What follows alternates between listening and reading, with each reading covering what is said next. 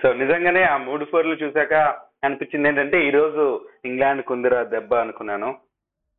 Because చాలా రోజుల నుంచి వెయిట్ చేస్తున్నాను కోహ్లీ నుంచి బెస్ట్ ఇన్నింగ్. బట్ అంటే ఎక్కువసేపు నిలబడలేకపోవచ్చు కానీ బట్ ఆ షాట్స్ కొట్టే విధానంలో తన తన పవర్ ఏంటి తన తన కాన్ఫిడెన్స్ ఏంటి అనేది మనకు తెలుస్తోంది.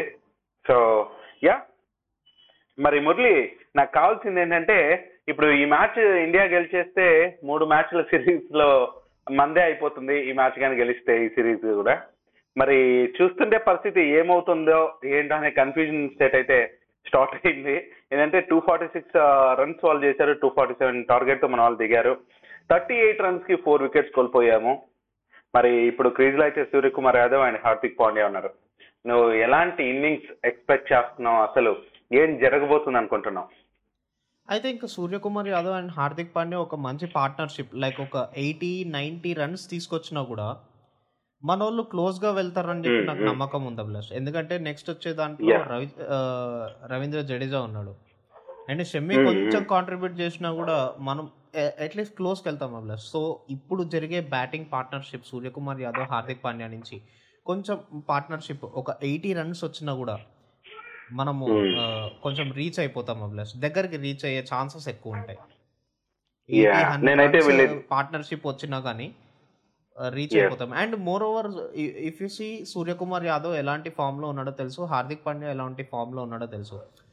రోహిత్ శర్మ ఇంకా ఓపెనింగ్లో వెళ్ళిపోయాడంటే కనుక we can understand that, because opening bowlers swing చేస్తే కనుక ఎంత ఫామ్లో ఉన్న బ్యాట్స్మెన్ అయినా కానీ దొరికేసే ఛాన్స్ ఉంది. And that to it's a Lord's stadium.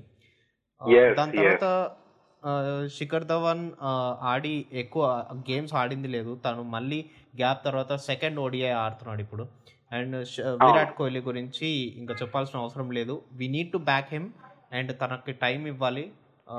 Because Rohit Sharma ఇంటర్వ్యూలో కూడా చెప్పాడు బయట వాళ్ళకి లోపల ఏం జరుగుతుందో తెలీదు, లోపల మేము ప్లేయర్స్ని ఏంటంటే మేము చాలా బ్యాక్ చేస్తాం అండ్ దానికోసం ఒక టీం ఉంటుంది.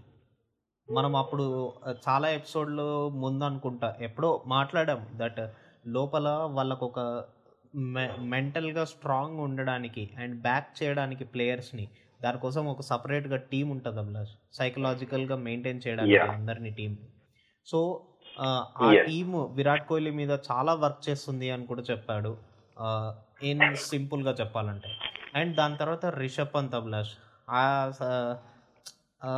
ఏమవుతుందో నాకు అర్థం కాదు. రిషబ్ పంత్ ఇలాంటి సిచ్యువేషన్స్లో వెళ్ళిపోతూ ఉంటాడు. సో నాకు అది మంచిగా అనిపించదు, but we need to accept it because మనం బయట ఉండి ఇట్లా ఎన్నైనా మాట్లాడతాం, అక్కడికి వెళ్ళి సిచ్యువేషన్లో ఉంటే కనుక మనకు తెలుస్తుంది. రిషబ్ పంత్ కొన్ని మ్యాచెస్లో మెచ్యూర్ అనిపిస్తాడు, కొన్ని మ్యాచెస్లో మెచ్యూర్ అనిపించాడు నాకు. బట్ అల్టిమేట్లీ నేను కమెంట్ చేయలేను బికాస్ నేను బయట ఉండే ఎన్నైనా మాట్లాడతా, లోపల ఉండేది వాళ్ళు అండ్ ఆడేవాళ్ళు వాళ్ళు, అక్కడికి వెళ్ళి ఆడితే తెలుస్తుంది అనమాట.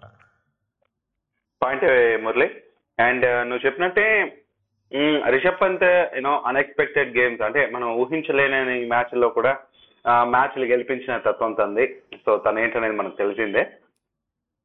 బట్ మురళి ఈ రోజు కానీ ఈ ఇన్నింగ్స్ వీళ్ళిద్దరూ పార్ట్నర్షిప్ కానీ మంచి పార్ట్నర్షిప్ కానీ బిల్డ్ చేస్తే మాత్రం గేమ్ అయితే చాలా ఈజీ అనిపిస్తుంది. ఈ మ్యాచ్ కానీ గెలిస్తే యూనో లార్డ్స్ లో చాలా యూనో గొప్ప ప్లేస్ గా మన వాళ్ళందరూ కూడా పిలుస్తుంటారు లార్డ్స్ స్టేడియాన్ని. మరి ఈవెంట్ చెప్పాలంటే మన BCCI ప్రెసిడెంట్ సౌరవ్ గంగులీ కావచ్చు, సచిన్ టెండూల్కర్ కావచ్చు, MS ధోని, సురేష్ అయినా ఇంకా చాలా మంది లైక్ హర్భజన్ సింగ్ కావచ్చు, చాలా మంది క్రికెటర్స్ కూడా అక్కడికి వెళ్ళి ఈ మ్యాచ్ అయితే వీక్షిస్తున్నారు, అంత యూనో వెయిట్ చేస్తున్నారు లార్డ్స్ లో జరిగే మ్యాచ్ కోసం. అండ్ మురళి ఇక చెప్పాలంటే కోహ్లీ గురించి 1-2 విషయాలు చెప్పాలి.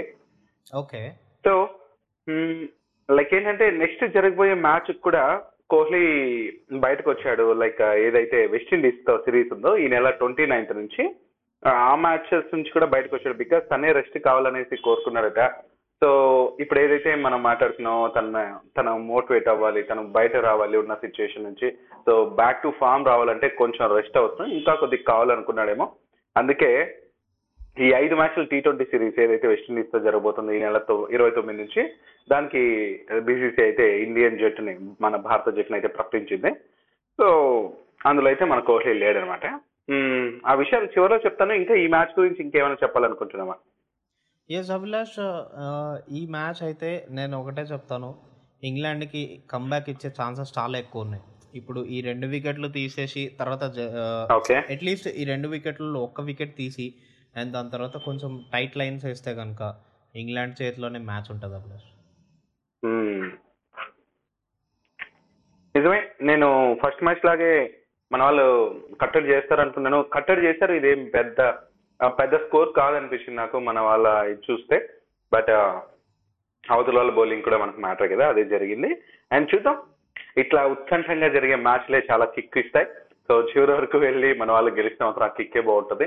అండ్ సూర్యకుమార్ యాదవ్ కానీ ఈ మ్యాచ్లో నిలబడి పార్ట్నర్షిప్ ను బిల్డ్ చేస్తే, ఇటు హార్దిక్ పాండ్యా కావచ్చు, ఇటు సూర్యకుమార్ యాదవ్ కావచ్చు, ఇది మంచి లైఫ్ ఇచ్చిన గేమ్ అవుతుంది.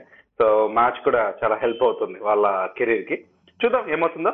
మరి మురళి, ఫైనల్ గా అయితే ఈ మ్యాచ్ గురించి మాట్లాడేసాం కాబట్టి నెక్స్ట్ ఈ నెల 29 నుంచి వెస్టిండీస్ తో జరుగుతున్న 5 మ్యాచ్ల T20 సిరీస్ కి భారత జట్టు ఏదైతే అనౌన్స్ చేశారో అది చూసుకుంటే మురళి, రోహిత్ శర్మ కెప్టెన్ గా రాహుల్, సూర్యకుమార్ యాదవ్, హుడా, శ్రేయస్ అయ్యర్, దినేష్ కార్తిక్, రిషబ్ పంత్, పాండ్యా, జడేజా, అక్షర్ పటేల్, అశ్విన్, బిష్నోయ్, కుల్దీప్ యాదవ్, భువనేశ్వర్ కుమార్, అవేష్ ఖాన్, హర్షల్ పటేల్, అర్షదీప్ సింగ్ అయితే సెలెక్ట్ చేశారనమాట.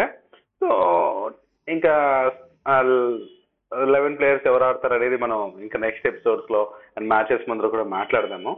మరి మురళి, ఇప్పుడు ఢిల్లీ ప్రయాణంలో ఉన్నా, నువ్వు ఎంజాయ్ చేస్తున్నావు, మ్యాచ్లను కూడా వీక్షిస్తున్నావు, ఎంజాయ్ చేయి. అండ్ సో వెంటనే నెక్స్ట్ ఎపిసోడ్ లో మనం కలుద్దాం మరిన్ని విషయాలతో. ఏమంటావు? ఎస్ తప్పకుండా అభిలాష్. అంతకంటే ముందు ఒక చిన్న ఇన్ఫర్మేషన్ అండ్ అంటే ఒక కైండ్ ఆఫ్ ఎక్స్పీరియన్స్ ఏంటంటే, ఇప్పుడు ఢిల్లీ నేను సజెస్ట్ చేస్తాను, అక్టోబర్ నుంచి మార్చ్ లోపలే తిరగండి అభిలాష్. దాని తర్వాత మీరు ఇక్కడికి వచ్చారంటే ఎండకి ఫ్రై అయిపోతారు.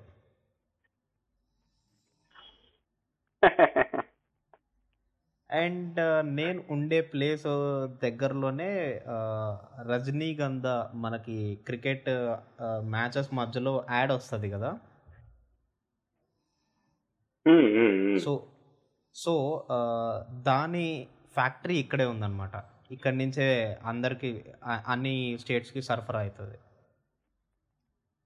ఓకే ఓకే, అదే చెప్పాలనుకున్నాను. అండ్ దట్స్ ఇట్, ఇదన్నమాట మరి లిజనర్స్ ఇవాళ విషయాలు అండ్ మ్యాచ్ విశేషాలు. సో నెక్స్ట్ ఎపిసోడ్లో మళ్ళీ కలుసుకుందాం. మర్చిపోకండి, నెక్స్ట్ ఎపిసోడ్లో నేను కూడా ఉంటానులేండి, I will not miss that. So good night for today and this is Murali Krishna signing off. Yes, నేను మీ అభిలాష్ సైనింగ్ ఆఫ్ టుడే.